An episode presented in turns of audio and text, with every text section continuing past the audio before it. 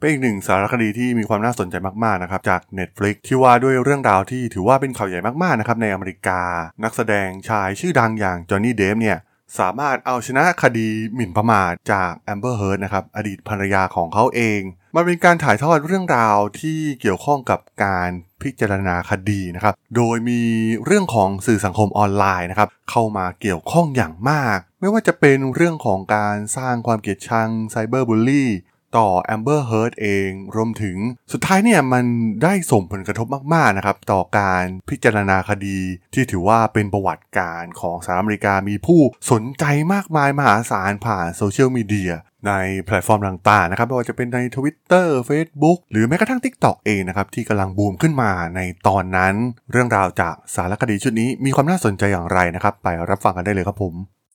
You are listening to Geek Forever podcast. Open your world with technology.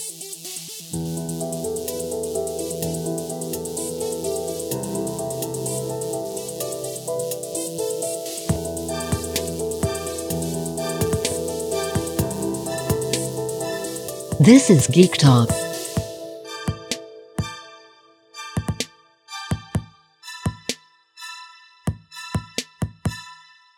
สวัสดีครับ ผมดนทราดนจากดนบล็อกนะครับและนี่คือรายการกิ๊กท้อนะครับ วันนี้จะมาคุยถึงสารคดีชุดหนึ่ง ซึ่งค่อนข้างน่าสนใจนะครับ เป็นข่าวใหญ่ในช่วงปีที่ผ่านมา มันเป็นคดีที่มีผู้สนใจเยอะมากๆนะครับไม่ใช่เพียงแค่ในอเมริกานะครับ มีผู้คนทั่วโลกต่าง สนใจคดีที่เกิดขึ้นนี้ และที่สำคัญเนี่ยมันถูกถ่ายทอดสดให้ทุกคนสามารถรับชมการพิจารณาคดีภายในศาลที่เกิดขึ้นนะครับ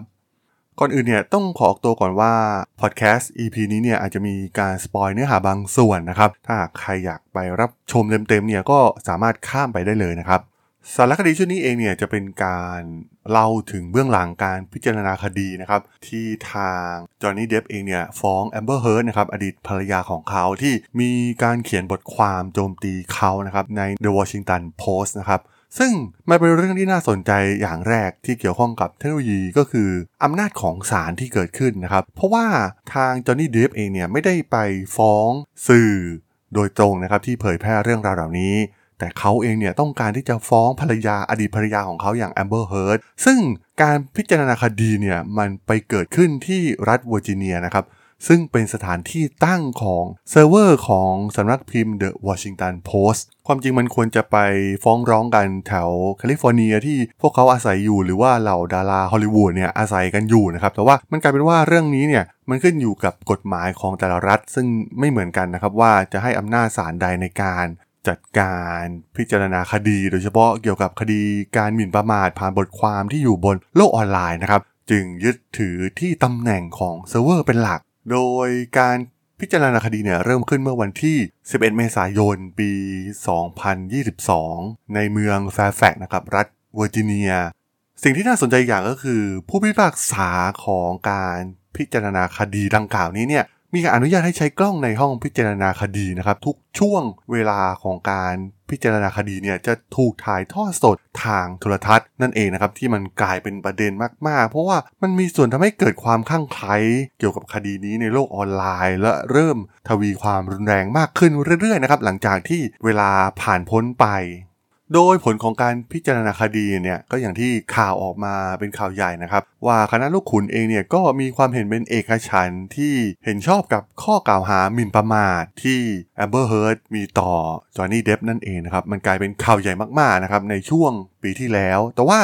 ประเด็นที่เกิดขึ้นอย่างที่กล่าวไปนะครับ มันอยู่ในช่วงเวลาการ พิจารณาคดีนะครับ เรื่องนี้เนี่ยมันเป็นปรากฏการณ์ที่เกิดขึ้นที่สะท้อนหลายอย่างนะครับในโลกของเทคโนโลยี โดยเฉพาะแพลตฟอร์มทางด้านโซเชียลมีเดียเองนะครับที่มันค่อนข้างมีผลมากๆนะครับกับสิ่งที่เกิดขึ้นในการพิจารณาคดีของศาลมันเหมือนกับเป็นการทดลองทางอินเทอร์เน็ตครั้งสำคัญเลยก็ว่าได้นะครับในคดีนี้ เพราะว่ามันมีเรื่องราวที่เกี่ยวข้องกับคนจำนวนมาก รวมถึงเหล่าครีเอเตอร์เองนะครับ ที่มีอยู่มากมายที่ใช้คดีดังกล่าวนี้นะครับ ให้มาเป็นคอนเทนต์ในการสร้างกระแสให้กับตนเอง พวกเขาสามารถทำรายได้หลายล้านเหรียญสหรัฐนะครับ โดยสามารถสร้างจำนวน follower ได้มากมายนะครับ ไม่ว่าจะเป็นครีเอเตอร์ที่เป็นทนายเอง หรือว่าครีเอเตอร์ด้านบันเทิง หรือแม้กระทั่งรายการพอดแคสต์ชื่อดังหลายรายการนะครับที่อาศัยการเล่าเคสผ่านคดีของจอห์นนี่เดฟกับ แอมเบอร์เฮิร์ดนะครับ แล้วก็มีผู้ติดตามมากมายมหาศาล มันกลายเป็นเทรนด์ไปทั่วทุกแพลตฟอร์มทางโซเชียลมีเดีย และที่สำคัญ แพลตฟอร์มที่กำลังโตขึ้นมาอย่างรวดเร็วในตอนนั้นอย่าง TikTok เองนะครับ มันบูมขึ้นมาอย่างรวดเร็วมากๆ มีการนำเอาภาพวิดีโอ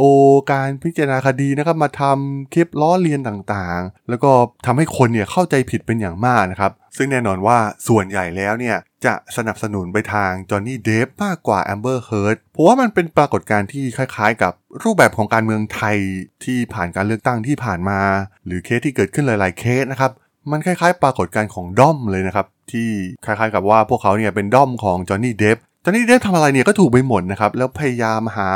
จุดบกพร่องหรือจุดที่ผิดพลาดของทางฝั่ง Amber Heard ในการพิจารณาคดีนะครับ ซึ่งมันมีหลาย ๆ ส่วนที่มันหลุดออกมาที่มีความผิดพลาดนะครับ ก็ถูกนำไปล้อเลียนบนโลกออนไลน์นะครับแน่นอนนะครับว่าปัญหานี้เนี่ยมันเป็นปัญหาใหญ่มาก ๆ นะครับ เพราะว่าเมื่อ feed มันแพร่กระจายไปในโลกโซเชียลโดยเฉพาะอ่าทิกตอกเองเนี่ยมันไวรัลเร็วมากๆนะครับและมันสามารถชักจูงคนให้คิดไปในทางเดียวกันได้อย่างง่ายดายมาก ๆ มันเป็น ปรากฏการณ์ที่เรียกว่าด้อมของจอห์นนี่เดฟนะครับที่ทำวิดีโอออกมามากมายนะครับ ซึ่งเมื่อเทียบกับทางฝั่งที่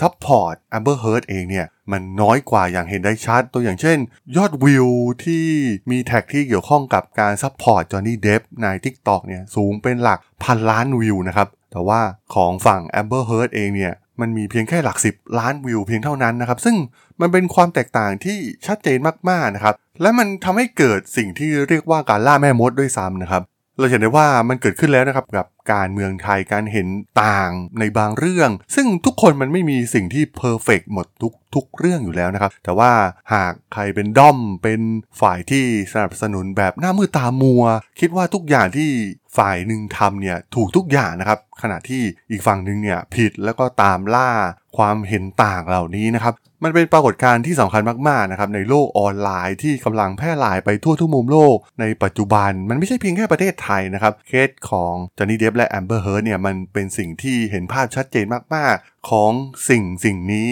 การคิดแบบ logic นะครับที่มีเพียงแค่ศูนย์หรือ 1 สิ่งที่จอห์นนี่เดฟทำเนี่ยถูกทุกอย่างขณะที่แอมเบอร์เฮิร์ดทำทุกอย่างคือผิดนะครับซึ่งมันคล้าย ๆ กับ logic ทางด้านการเมืองที่เราเห็นนะครับว่าเมื่อเราแสดงความคิดเห็นอย่างหนึ่งที่เกี่ยวกับการเมืองที่ถูกใจฝั่งฝั่งหนึ่งเนี่ยเราก็จะถูกผลักไปอยู่ฝั่งตรงข้ามของอีกฝั่งที่ไม่เห็นด้วยทันทีนะครับ ซึ่งความจริงเนี่ยมันมีเรื่องราวปลีกย่อยในแต่ละส่วน ไม่มีสิ่งใดที่มัน perfect ร้อยเปอร์เซ็นต์ถูกก็ถูกร้อยเปอร์เซ็นต์ผิดก็ผิดร้อยเปอร์เซ็นต์นะครับมันก็ต้องดูเป็นกรณีกรณีไป แต่ว่าด้วยพลังของโซเชียลมีเดียรวมถึงอัลกอริทึมเบื้องหลังของมันนะครับที่ผลักดันชักจูงคนเข้าใจในเรื่องผิดๆได้ง่ายดายมากๆนะครับและไม่ต้องพูดถึงการพิจารณาคดีที่เป็นระบบคณะลูกขุนนะครับของอเมริกาเอง แม้มันจะมีข้อแนะนำจากทางฝั่งของผู้พิพากษานะครับว่า ห้ามไม่ให้คณะลูกขุนเนี่ยติดตามเรื่องราวต่างๆ ผ่านโซเชียลมีเดียผ่านช่องทีวี หรือว่า สื่อต่างๆนะครับแต่ในโลกแห่งความเป็นจริงเนี่ยมันเป็นไปไม่ได้เลยด้วยซ้ำนะครับ เพราะว่าสื่อมันมีบทบาทแทบจะตั้งแต่ตื่นนอน ไปจนถึงเข้านอนของมนุษย์เราในยุคปัจจุบัน ยกเว้นนำคณะลูกขุนไปขังคุกไว้นะครับแล้วก็ห้ามใช้มือถือ ห้ามเสพสื่อ และคอยตัดสินคดีอย่างเดียวเพียงเท่านั้นนะครับสิ่งนี้ถึงจะเกิดขึ้นจริงได้ เพราะว่าในทางปฏิบัติแล้วเนี่ยมันเป็นเรื่องที่ยากมากๆ ที่จะไม่เห็นเคสที่เกิดขึ้นกระแสที่เกิดขึ้นบนโลกออนไลน์ หรือว่าในช่องทางสื่อต่างๆ ที่เกิดขึ้นในทุกๆวัน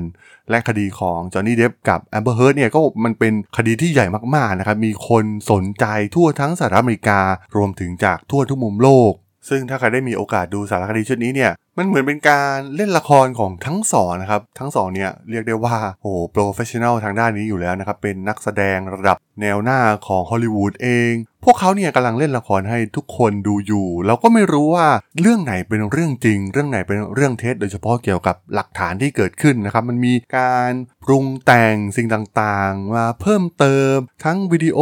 ทั้งคลิปเสียงต่างๆนะครับ ที่ถูกนำมาใช้ในการพิจารณาคดีในครั้งนี้ หรือแม้กระทั่งมีการเข้าไปสืบเสาะนะครับในโลกออนไลน์ว่ามันมีบอทเข้ามาเกี่ยวข้องหรือไม่นะครับ ซึ่งทางสารคดีเนี่ยก็ได้ไปค้นหาข้อมูล ก็พบว่ามันมีบอทโดยเฉพาะในฝั่งทวิตเตอร์เองนะครับ ที่มาปั่นแฮชแท็กหรือว่าปั่น story ต่างๆนะครับ ซึ่งเราเห็นได้ว่ามันเป็นคำที่คุ้นเคยมากๆนะครับ สิ่งที่เกิดขึ้นในโลกออนไลน์ในทุกวันนี้โดยเฉพาะประเด็นใหญ่ๆเนี่ยมันต้องใช้สติไตร่ตรองเป็นอย่างมากนะครับ ไม่ควรเชื่อฝั่งใดฝั่งหนึ่ง โดยทันที และที่สำคัญเนี่ยควรมีการชั่งน้ำหนักระหว่าง ข้อมูลของแต่ละฝั่งให้ชัดเจนแล้วก็ตัดสินใจด้วยตัวเราเองนะครับ ไม่ให้อัลกอริทึมเนี่ยชักจูงเราไปในทางใดทางหนึ่งนะครับ เพราะว่าอัลกอริทึมในยุคนี้เนี่ยก็อย่างที่เราทราบๆกันว่า มักจะแสดงผลในสิ่งที่เราสนใจหรือชอบใจกับมัน หรือว่าเรามีความ bias กับความคิดนั้นอยู่แล้วนะครับ มันกลายเป็นว่าการตัดสินคดีนี้เนี่ยมันไม่ได้ดูกันที่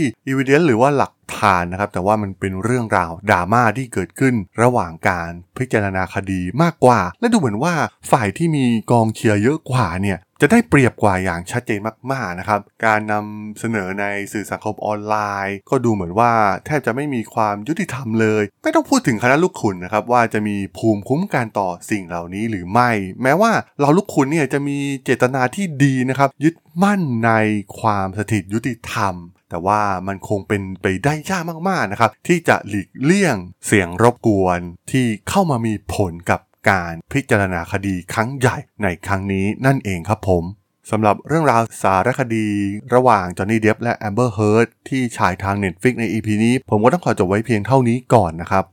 สำหรับเพื่อนๆที่สนใจเรื่องราวทางธุรกิจเทคโนโลยีและวิทยาศาสตร์ใหม่ๆที่มีความน่าสนใจก็สามารถติดตามมาได้นะครับ ทางช่อง Geek Forever Podcast ตอนนี้ก็มีอยู่ในแพลตฟอร์มหลักๆ ทั้ง Podbean Apple Podcast Google Podcast Spotify YouTube แล้วก็จะมีการอัปโหลดลงแพลตฟอร์ม Blockdit ใน